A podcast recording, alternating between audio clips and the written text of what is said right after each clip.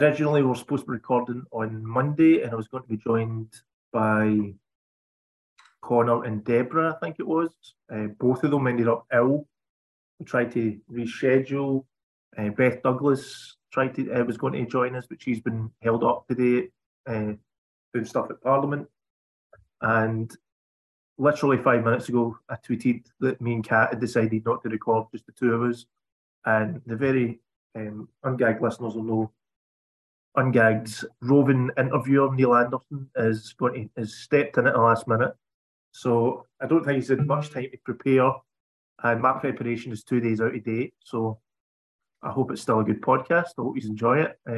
Cut us a bit of slack if it's not up to my usual standards, but we just thought we wanted to get the content out. So Kat, Neil, welcome. Right, thank you. I just hope I've got enough to say.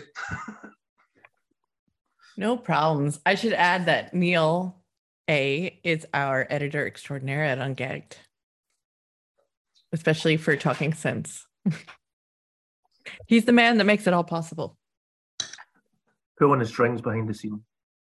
I've completely thrown myself with the change of format here and just starting to blather. So I'll start off with saying, welcome to Hollywood Ungagged, the Frank Cross of Political Podcast. I couldn't think of anything to pick this week, but since it's Christmas, I picked the character from my favourite Christmas film, Scrooge. I've not watched it yet, but I certainly will between now and Christmas Day. So, how's everybody feeling before we get into the nitty-gritty?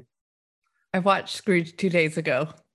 It's one of those movies that I'm not sure I should let my kids watch, but I do anyways. It's one of the best. I'm very lax about allowing my kids to watch, to be quite honest, so I'm in no place to judge you. Are you a fan? I'm not too well up on movies, so I haven't even heard that there's a different version of it out there. Oh, this is like the one that came out in like 1988 and 1989. Right. So, Bill Murray. It's so strange, I think, watching it, because it feels like a period piece of the 80s that was made more recently, I think. Because it is so 80s, it seems too on the nose. But that's what I love about it, because it sort of just reminds me of my childhood. Yeah, the problematic parts of it, if you look at it as like a snapshot of what was wrong in the world, it works. Okay, let's get in it and let's get ungagged.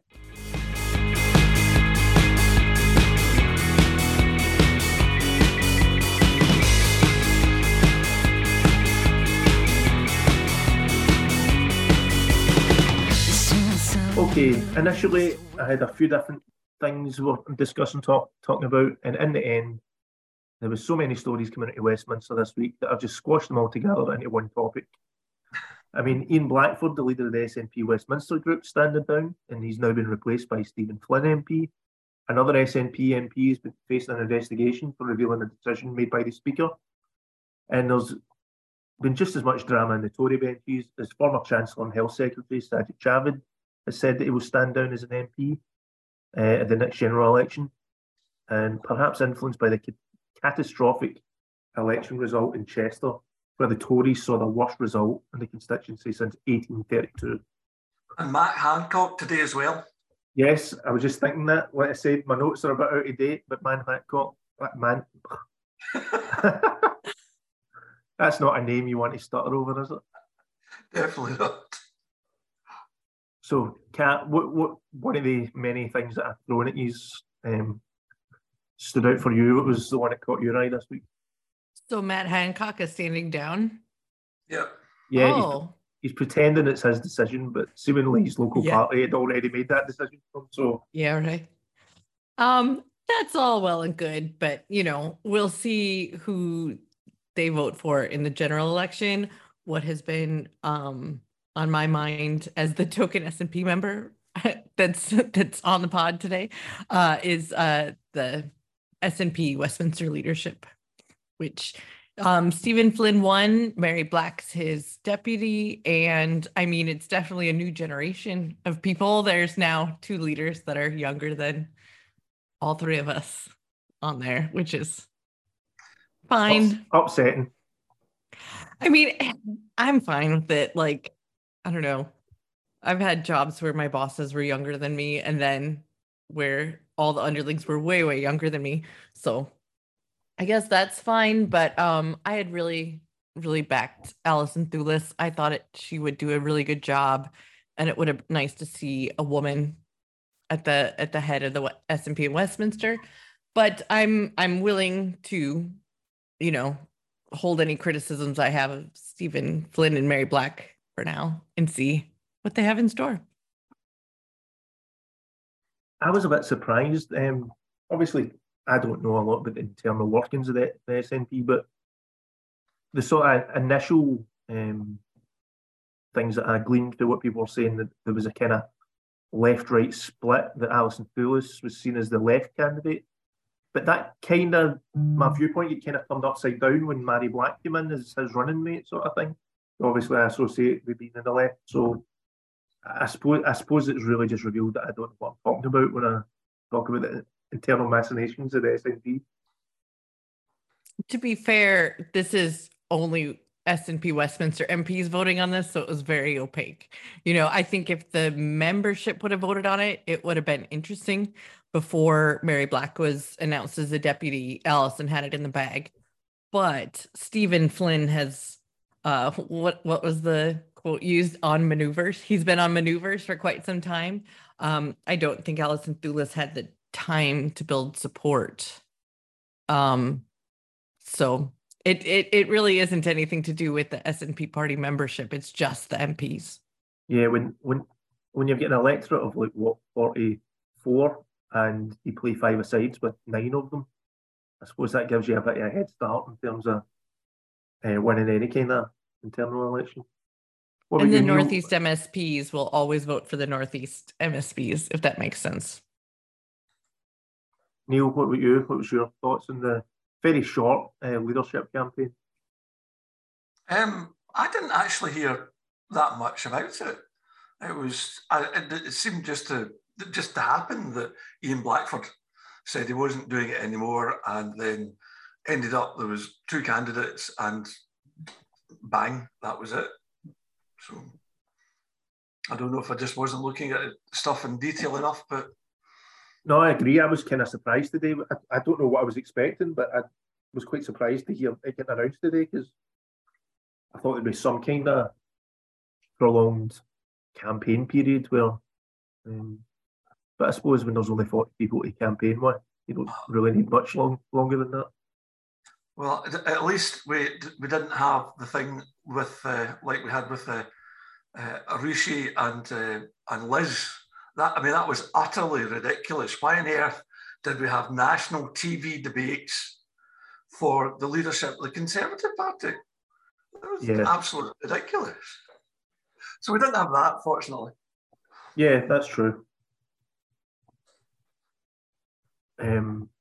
What about any other happening this week there at Westminster? Like the John Nicholson being investigated by the Speaker. Mm-hmm. Any thoughts on that? I'm afraid that has escaped my notice. I was going to say the same. What's it being? Well, I'll just outline it for you then. So, John Nicholson sent a letter to the Speaker about the conduct of Nadine Dorris on one of the committees.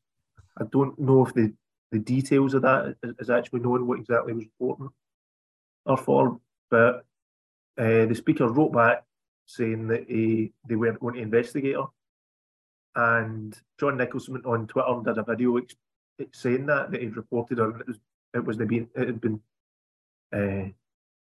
investigation wasn't taking place, or there was no case to answer, or whatever. And he is now getting hauled over the coals for breaching the confidentiality of revealing that the Speaker made a decision on it. And I still don't see what the big deal is exactly, but you know, there was a whole debate, I think last one afternoon in Westminster about John Nicholson doing this. And there was a vote to send it to be investigated. Yeah, wow. This is like, it's so like piddly, if you will. Like if he would have done a video saying, I'm going to write the Speaker, right? That would have been fine. And then people could have asked what the reply was and then found out the same exact thing. It seems like They're concentrating on little bits and pieces of process to avoid being held to account. Talking about the real story, my thought on that is, right, what's actually going on here? What's the real thrust behind all that? There's something else in that, not just what we're seeing in that, for me anyway. Mm-hmm. Well, I think what it is I think it shows the absolute, what's the right word I'm looking for? The kind of inward nature of Westminster and Westminster MPs. They really think this is a big deal. Like they generally, I think it was David Davis that reported the breach in confidentiality, and they're so tailored and fond of these antiquated rules and conventions that they do in Westminster that they seem to think it is some massive crime because you've breached this rule. That John Nicholson says that he was not even aware that there was an expectation of privacy because there was nothing in the letter saying so. I thought he gave quite an honest speech where he explained as a journalist he's well aware of on the record, off the record. He wasn't aware of this rule that you couldn't reveal the speaker's decision, which, come on, where's the transparency? The legislature, that, you know, the speakers making decisions we're not even allowed to know about them. It's ludicrous. Mm-hmm. Yeah. I mean, John Nicholson's not a socialist by any means, but I think he's one of those like more progressive centrists that we can live with, if that makes sense. Like I don't have any problems with, he's not going to be on the front lines with the workers, but his politics are solid. And I hate to see this happen because, yeah, you're right. It's about like not being held accountable. Yeah, I mean, I don't know John Nicholson. I just kind of always think he comes across as quite decent, which I think is decency is something that's vastly underrated in politics. Sometimes you can encounter people who even agree all the politics, but there's just a lack of honesty and decency about them that makes it hard to really work with them, even though you might agree with them in a lot of issues. And on the other hand as well, I find that somebody's kind of honest and get a sense of decency about them, you can find a way of bridging some quite big political chasms, if that's the case. And I've always kind of thought of John Nicholson a bit like that. He always came across as an all right guy. And very talented, yeah, at his job. But the knives definitely seem out for him, like in terms of, you know, like I said, he made a speech where he explained and apologised, and they were not satisfied with it. They were quite...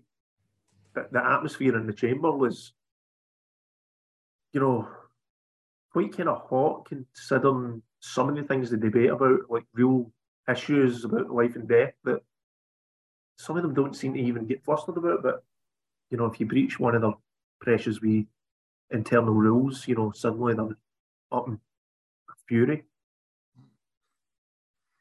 I mean, isn't this kind of Boris Johnson didn't resign because he broke the code? Priti Patel didn't resign. So they're just trying to show that, you know, they're trying to find any detail. I mean, they didn't resign. They broke the code over pretty big things, but now they're trying to find any way to say other parties also had people who broke the ministerial code.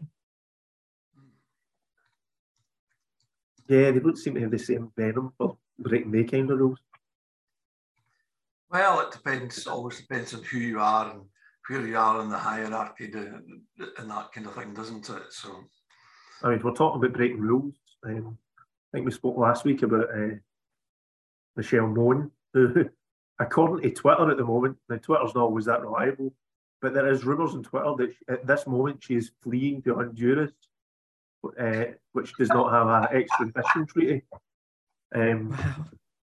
Rather than explain where the £29 million of taxpayer money came from. But, you know, maybe that's just a rumour. I would suspect that's exaggerating things a wee bit. But if it's not, good riddance. She did seem to be putting all her assets up for sale very recently. Uh-huh. Might have been in preparation for legging it, but we'll see. Oh, yeah. That's a development story. Oh, it definitely is that.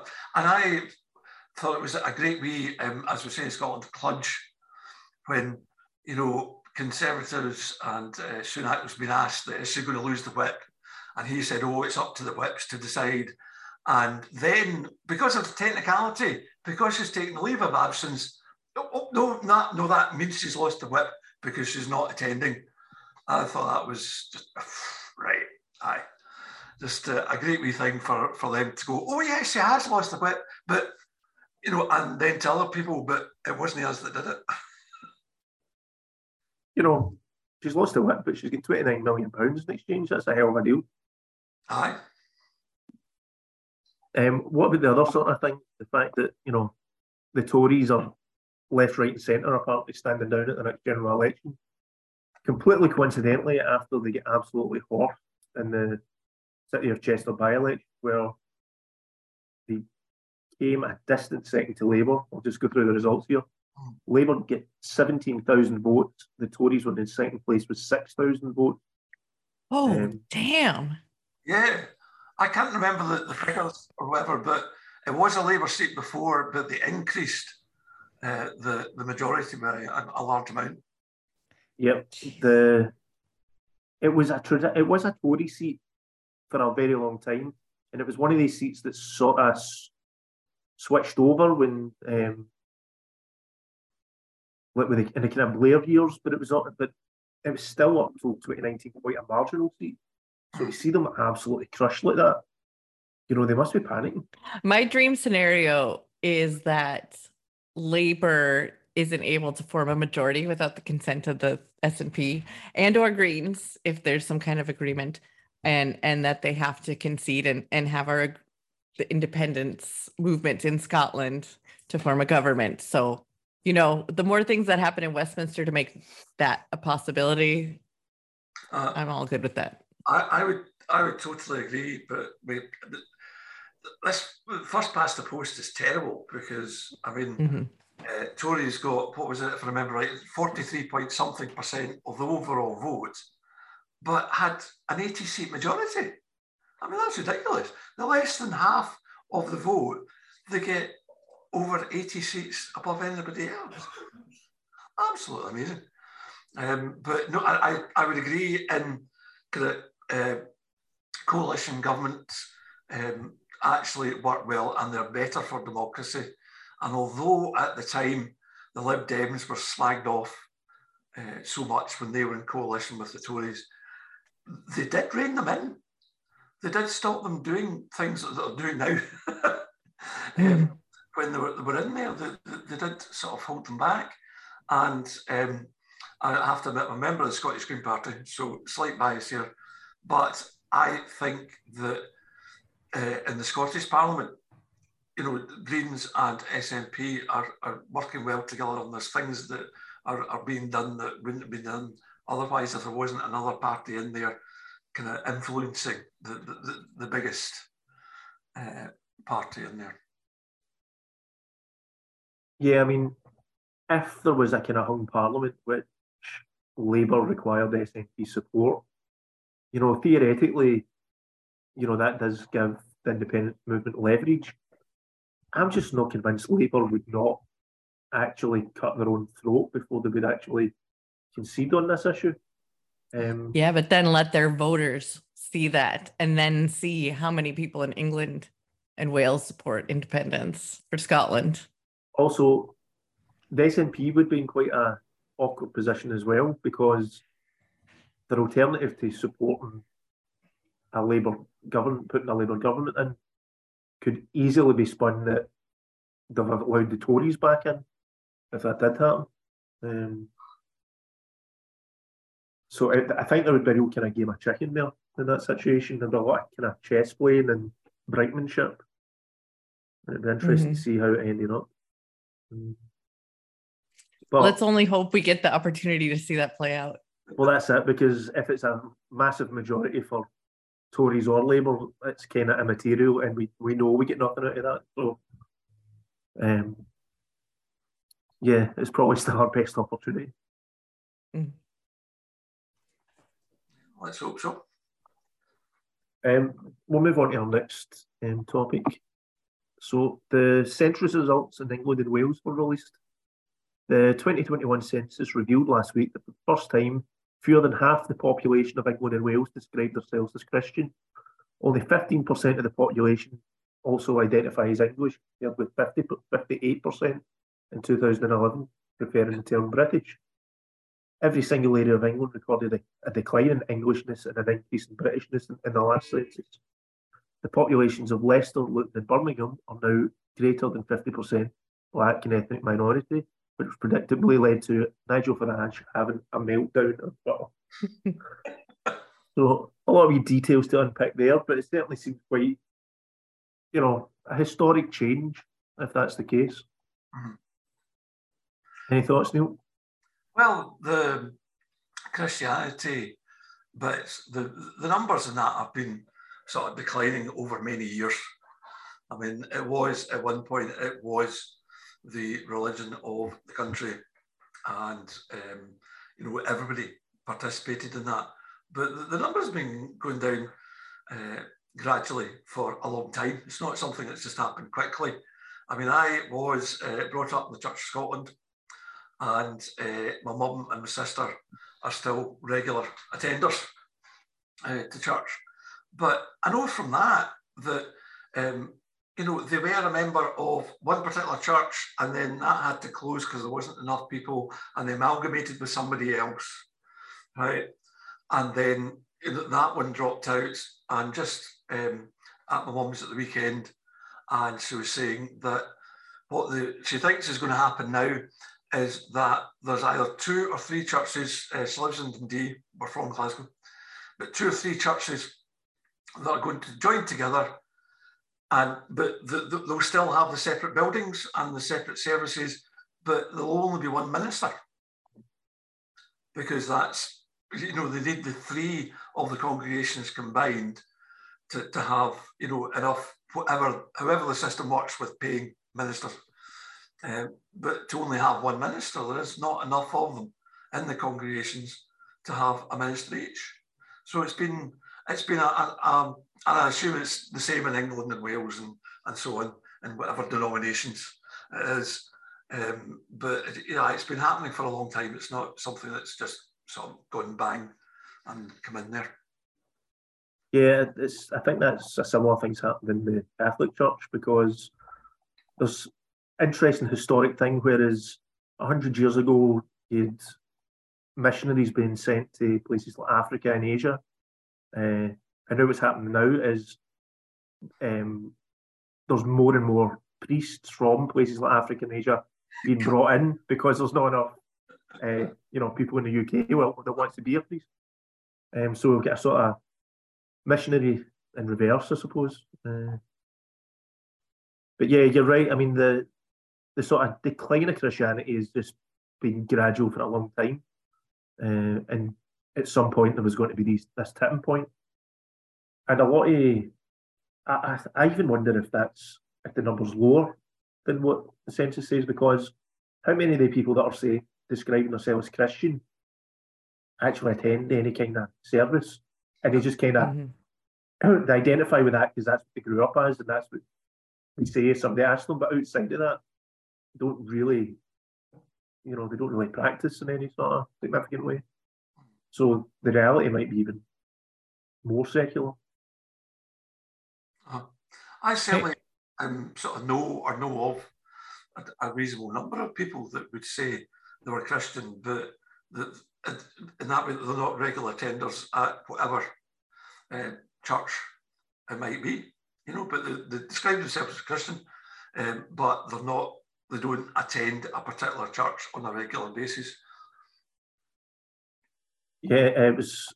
My mum would still say she's a Catholic if somebody was to ask her, but you know, she's not been to mass for a long time. She almost did when my oldest daughter was kind of like showing an interest, and I didn't want to kind of just, you know, wanted to let her make her own decisions and these sort of things. So my mum was going to take her to a service, and literally the same week that she was planning to take her, COVID kicked in.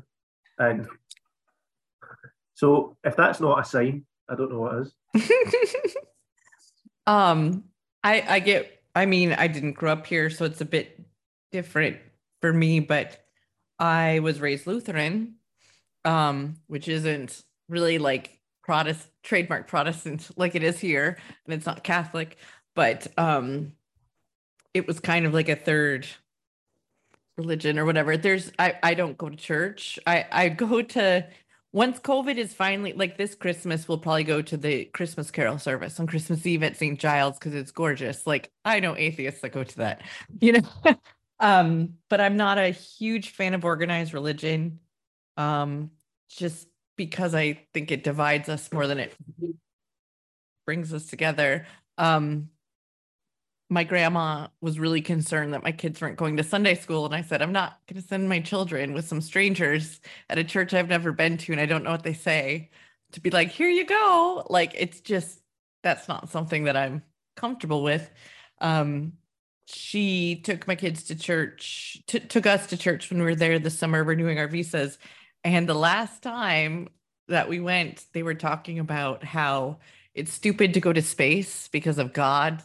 Like, why would we care about that? We should care about God. And they just lost my son completely because he's wanted to be an astronaut since he was 3. So sometimes I think there's the gap between what they're saying in church and like what the average person knows to be reality is widening. And, you know, you see it in the census. Yeah. Well, I gave up going to Sunday school when I was about 10 or 11. And fortunately, my parents were happy to let me do that and make my own decisions. And I've been a non-believer ever since. But I don't see why there should be a disconnect between going into space and not believing in God. Me neither. No, believing in God and then going to space. Very clearly, because you might fly the rocket right into God's face. I don't know. And so my grandparents lived really near Cape Canaveral.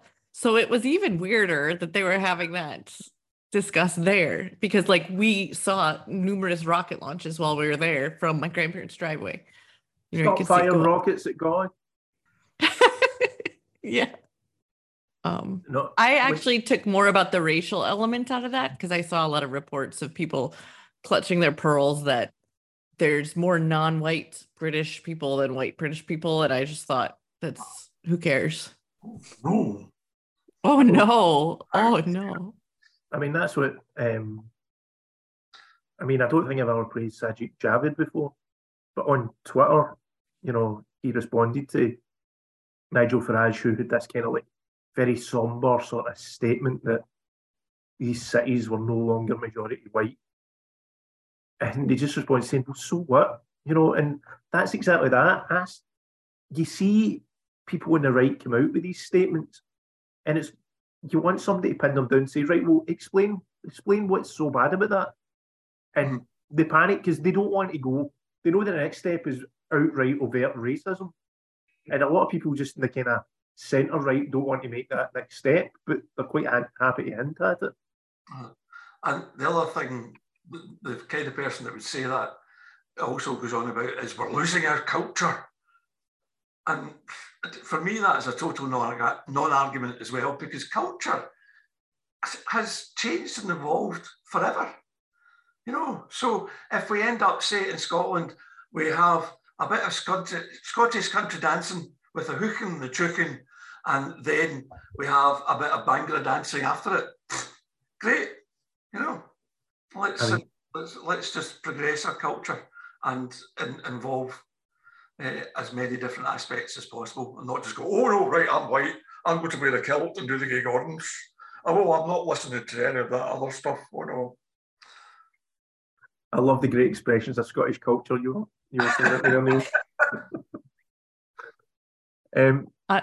When I was walking home today, I heard some tourists with Canadian or, you know, maybe American accents asking, oh, can we get a fried Mars bar here? And I just cringed. It's world famous. We'll find it difficult to find somewhere that will do it, but it's world famous now. This is a bit of a tangent, but Kat, would you not instantly know the difference between a Canadian and American accent? I know. I was just trying to not. They were clearly American, but you know, when people are trying to be polite to me, they ask me if I'm what part of Canada I'm from, which I'm from the very north of America, where I might have more of an accent to share with some Canadians like Aaron from the Talking Sense pod. But yeah, they were totally American. Oh, see, that just proves that I can't, because I've listened to the Talking Sense pod and sometimes I struggle to figure out who's talking. I find your accents so similar, and now you're telling me they're not even the same country. They're quite, so Aaron's and my accent are a lot more, are very similar in comparison to a lot of other people in America. So you're right. You're bang on the money with not being able, but she'll say like, sorry. And certain things, there's certain words where you can tell, but yeah. Aaron's usually more knowledgeable, and I'm joking. I was going to say that Aaron is usually, and this is not criticism of either in any way, but a bit slower speaking as well, a bit more measured in the way she talks. Whereas, yeah, I would, yeah. I mean, as our editor, you would be the expert on that. The final point of the census that we mentioned there is that is an incredible drop in the space of 10 years, that 58% of people went from their self-English to only 15%. You know, like that complete shift between Englishness and Britishness. Yeah. So is that a Brexit effect? It's a good working theory. It's definitely something I'd be interested in reading more about if somebody was to dig into it. I was just going to say, in a lot of ways, you know, as a Scottish person, I find British and English is quite often used interchangeably. Especially by, apologies to Kat, but especially by Americans. Americans don't understand the difference in the nuance. British, etc. thing is not understood, and it is complicated. You know, if you're being born and here, etc., you know exactly what it is. But if you're looking at it from the outside, yeah, it is a complex situation, isn't it?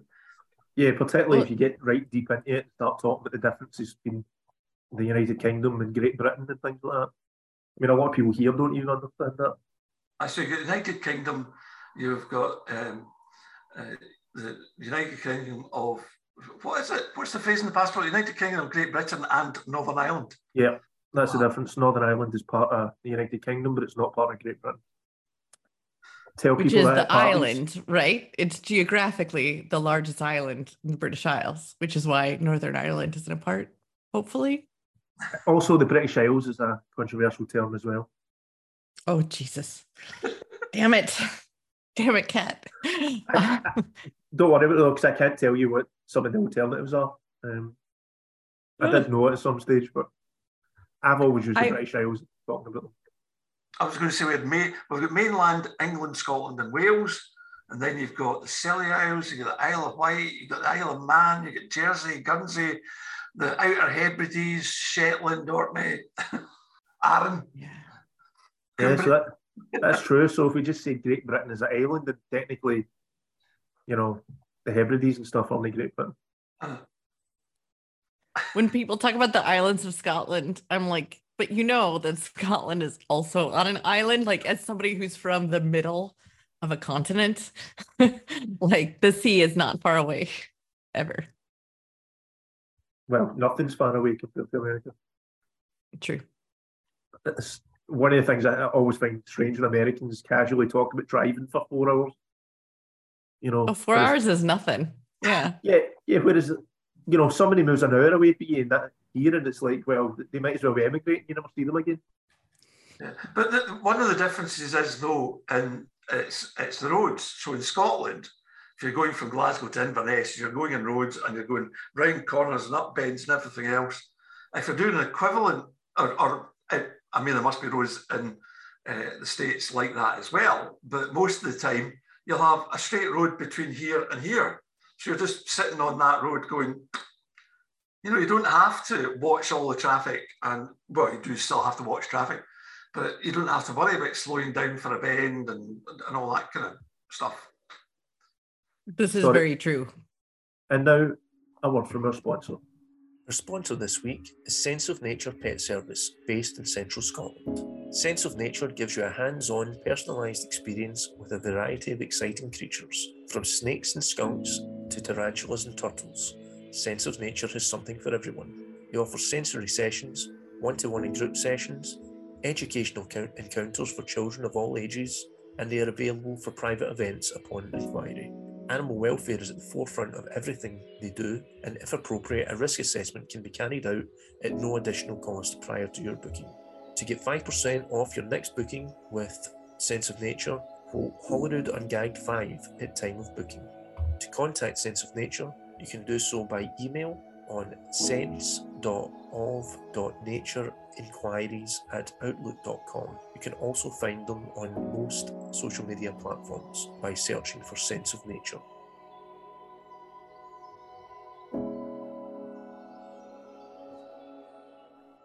Okay, our next topic is the late Queen's Lady-in-Waiting, Lady Susan Hussey, has apologised and resigned after she repeatedly asked a black British charity boss where she was really from.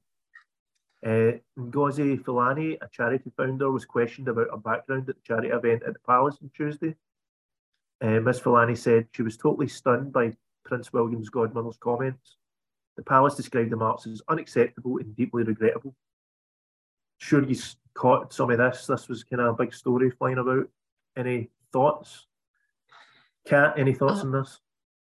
I wasn't surprised.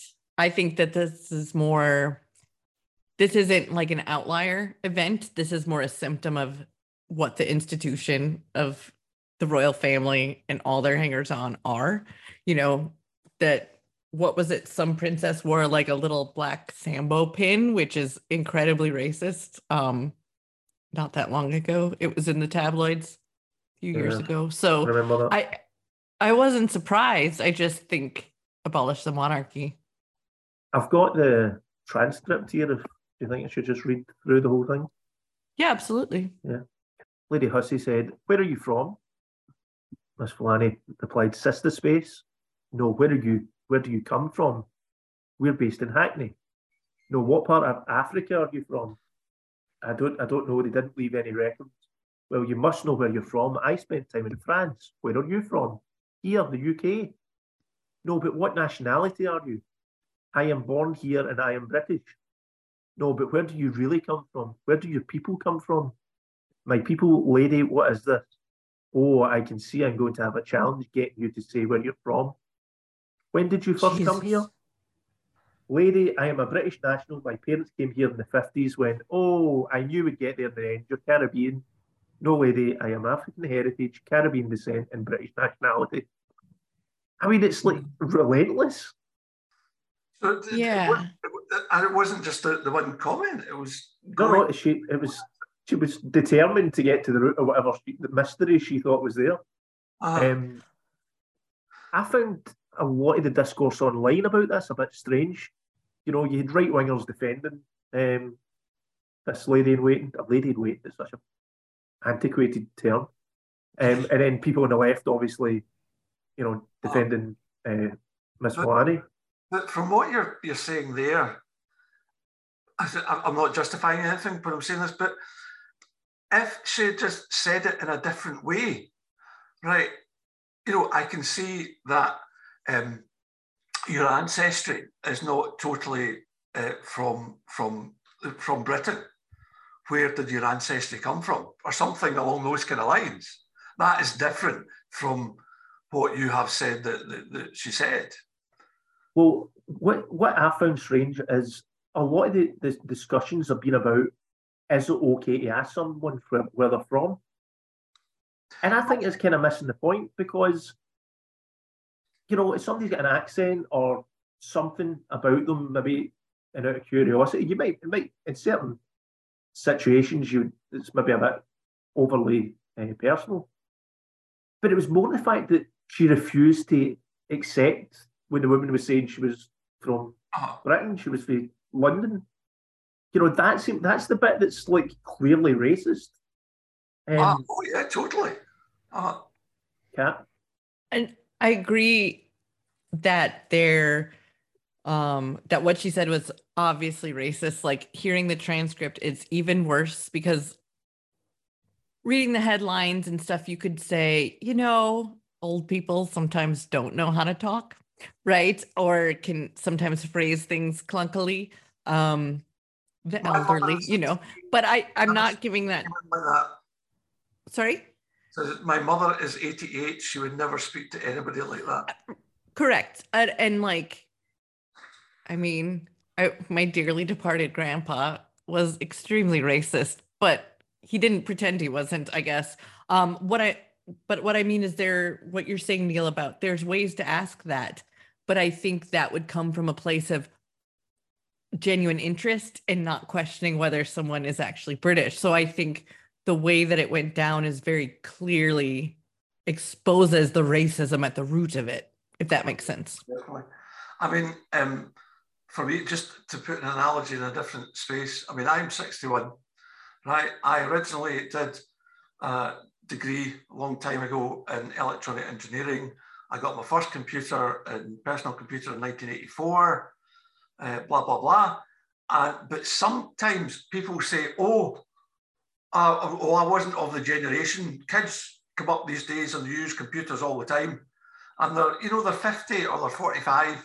Oh, I wasn't brought up like that. And I'm sorry, I'm 61. I'm the same.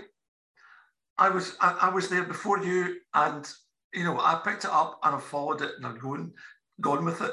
Please don't blame a lack of knowledge about computers or the internet on your age. That is wrong.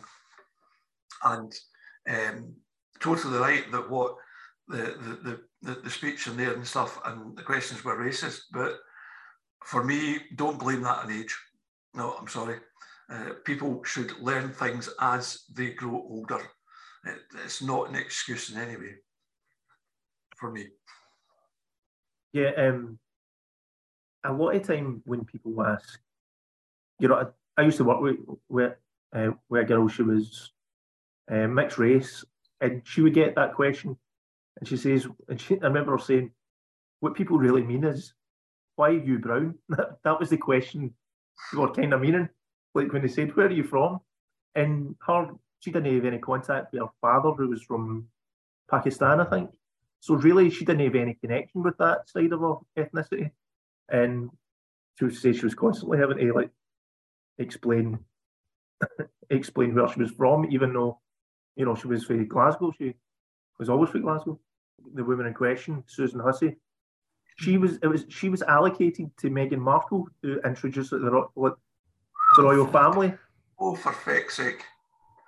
That's kind of revealing. I mean, one, I'm sure the royals know what ones are a bit more racist than others. So the fact that she was assigned seems a bit dodgy as well. That somebody was, you know, deliberately trying to create a kind of hostile situation. But, you know, kind of, is it any wonder Meghan Markle didn't integrate well into the royal family when the person assigned to integrate her is clearly a raging racist?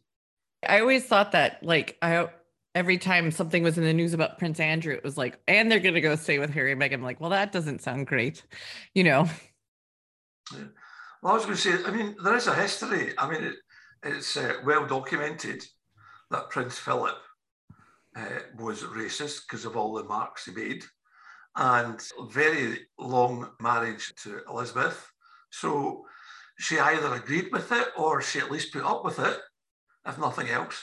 So for me, there's no surprise that her lady in waiting, or one of her ladies in waiting, has those at least tendencies as well. Yeah, and if you want to go right back, you'll get some of the kind of connections to the Nazis that the royals had through his uncle and things like that. You've seen that picture.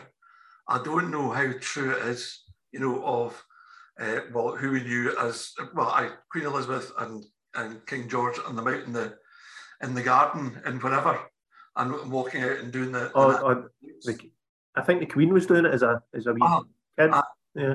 Her mother was doing it and she was doing it as well. And I've looked at that and thought, that could be something else, but it might not be. Wasn't it the Queen's uncle who was the king and then couldn't be the king? an application. He was. Yeah, sorry? He was associated with the Nazis quite closely. Yeah. So was he an Edward? What was his name? Yeah, it was definitely an Edward, yes. And he married a divorced American, and or wanted to marry a divorced person. It doesn't matter that they were American, the divorced person, and had to abdicate because of it. Yeah. He was with Hitler, looking at tanks and stuff. Yeah, he met a lot of the Nazis, and I think it was Edward. I think the Eighth, when that was his king name, but he was actually called David, which again is one of the quirks of the royalties where they all have a different name and then change it. And Charles worked that right. It's not just a quirk of the royals. My father was George Campbell Anderson, and he went by the name of Campbell.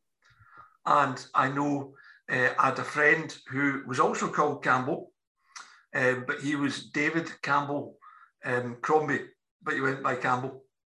So, yeah, but he didn't pick that name when he became ascended to the throne. Yeah.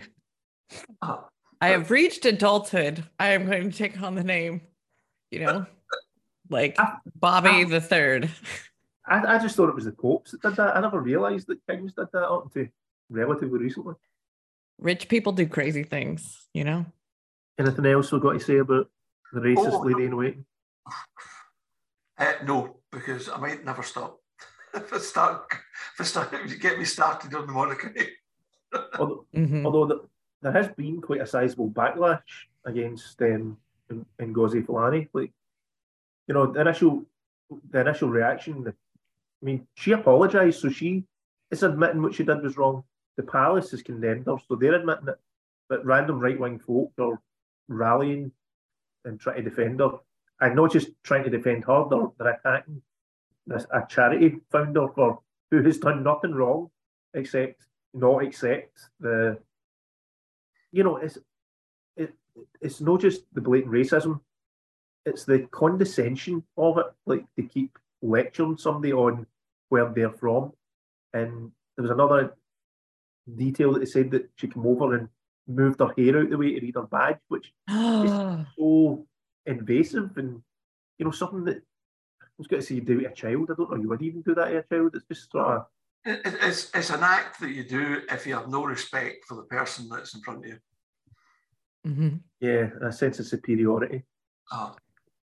I think the backlash you said on Ms. Fulani indicates that, this isn't a royal family problem. This is a British public problem, because if she's having to suffer a backlash and all this, it's because other people thought it was fine and that she was in the wrong. So, before we point fingers at the royal family and how racist they are, we live in a very racist society.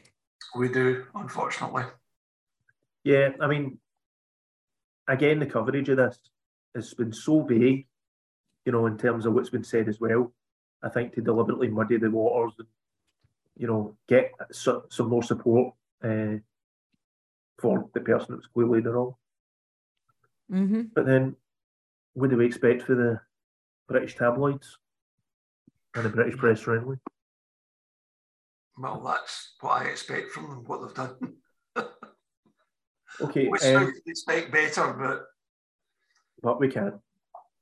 The final topic this evening: support for Scottish independence leads support by the Union by 4 points in the first poll to gauge Scots' opinion on the topic, since the Supreme Court ruled that Holyrood cannot hold in the Ref2 without the permission of Westminster. Polling was conducted by Redfield and Wilton, found that 49% of people in Scotland would vote yes in a second independence referendum, compared to 45% would vote no. With the people that answered don't know removed, that would equate to 52% of Scots who would back independence. It contradicts claims from unionist politicians that there is no appetite in Scotland for a second vote. There has also been, I believe, another poll today which put support for independence in 56%. So hopefully this is a trend that is going in the right direction. The United Kingdom left the European Union on a 4-point difference in the vote. Yeah, Kat, you were on last week, but we spoke about the Supreme Court decision, but I've not heard what you think, Neil. What was your thoughts when the decision came back to say that we weren't we didn't have the legal power to hold our own referendum? Well, to be honest, no surprises. I would have been very happy if they come back and said something else. But just on the little knowledge I gained about it, reading articles, etc., and yeah, I thought it was very much most likely that they'd come back and give that ruling on it, unfortunately. But we just have to look at other means of making a proper referendum. And I will be editing tomorrow evening an interview I did with Gary Hassan, and part of that was talking about legitimacy of a referendum, and it's got to be a legitimate referendum, in his opinion, and he's a very knowledgeable, intelligent man, so I agree with him. So we shouldn't go ahead with it without support from Westminster. We just have to find ways to get Westminster to give us the tick the box to say that we can do it. Yeah, I mean, because that's it. If we don't, it's not about getting their permission. It's getting them to commit to respecting the result. And but if we don't get their permission and we do it on its own, they won't respect it. Other countries around, countries in the world won't respect it. And Catalonia, being an example, they had a referendum which said they wanted independence, and no recognised international country has accepted that because it wasn't, you know, fully accepted by the Spanish government to do. Yeah, so the Supreme Court ruling didn't only say that Scottish Parliament did not have the competency, they did say a Section 30 was the competency. So kind of piggybacking on what you're saying, and upon reflection over the last week, it is every pressure we can put on to get that Section 30, because they can't back out after that. I think there's more of a risk of an advisory referendum being boycotted by all the unionists and not having enough turnout than, you know, a Catalonia situation. I think Spain is just a different animal. Not that their Catalonia's fight for independence isn't just. I just think they're in a very different arrangement. But I do think that, you know, like I said, the voting intentions, unfortunately, the Greens didn't make it into all of the like preference and trust and stuff like that. But the voting intentions look really, really good for independent supporting parties in the next Westminster and the next Holyrood. Yeah. Is that the poll today you're talking about? Yeah, the Ipsos poll. So this is the Scottish Political Monitor that they do every 6 months. And it is absolutely fantastic. Redfield and Wilton one was a bit more mixed when it came to the general election. It didn't seem as clear. The SNP were only in 41%.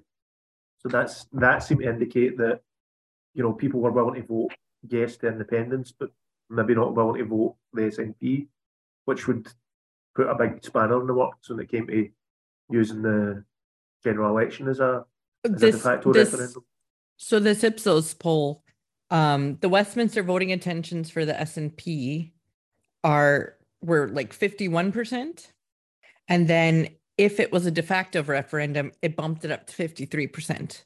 So it actually was a higher vote share if it's a de facto. And then the Greens were like 3% period, and then 2% if it was a de facto, which I think just reflects that. But it's still a higher percentage for a de facto referendum.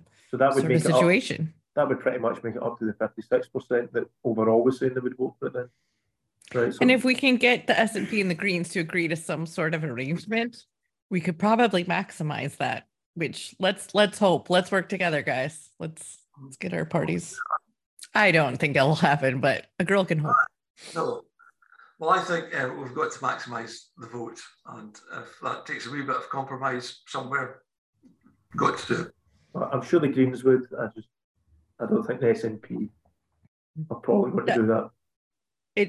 It takes like some sort of suspension of the current constitution to stand in all constituencies for general elections, but there is like a special conference coming up in the spring just to deal with this issue, to get a gauge of what the membership wants. So who knows, someone might put a resolution forward.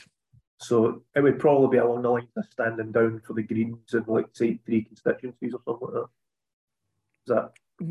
I mean, I wouldn't specify the number of constituencies, but I think the resolution might be to suspend that rule in the Constitution in order to facilitate some kind of deal, because I don't think that the wider membership necessarily should have that say. I think there's people that are very politically savvy and know tactics in both parties and none who would be better informed to do that.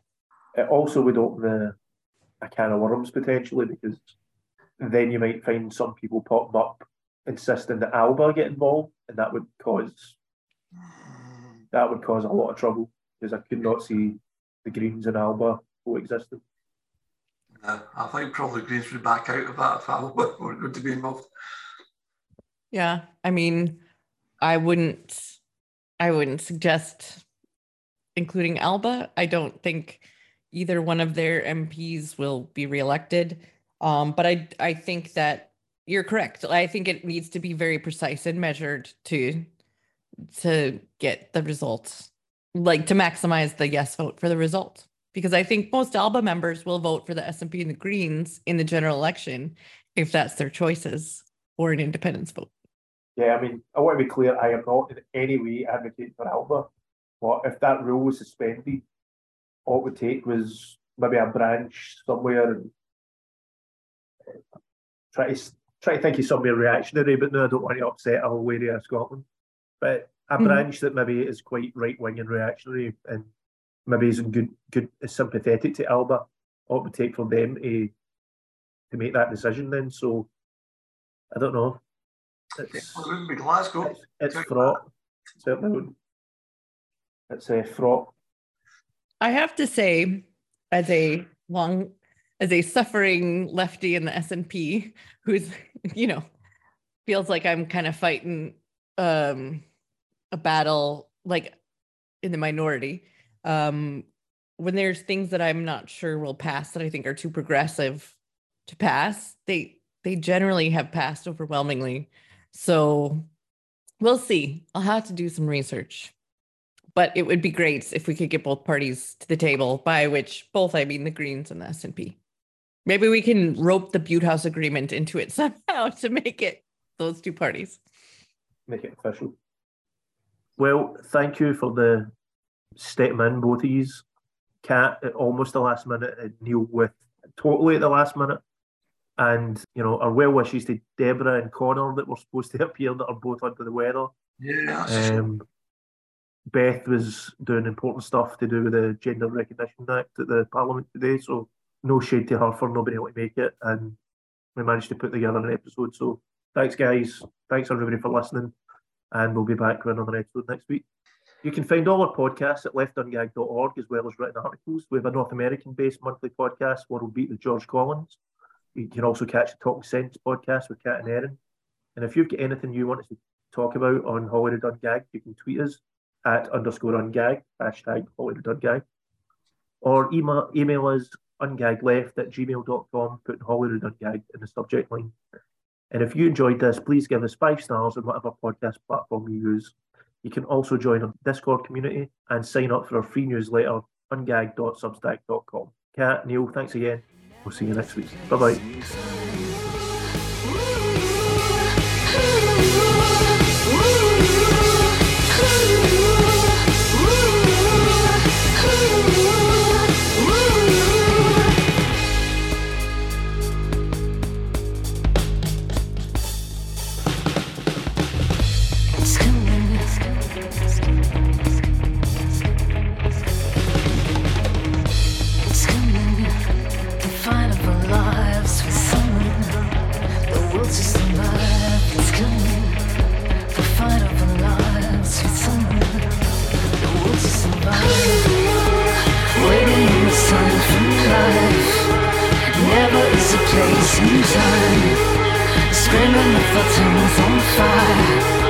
Never is a place in time.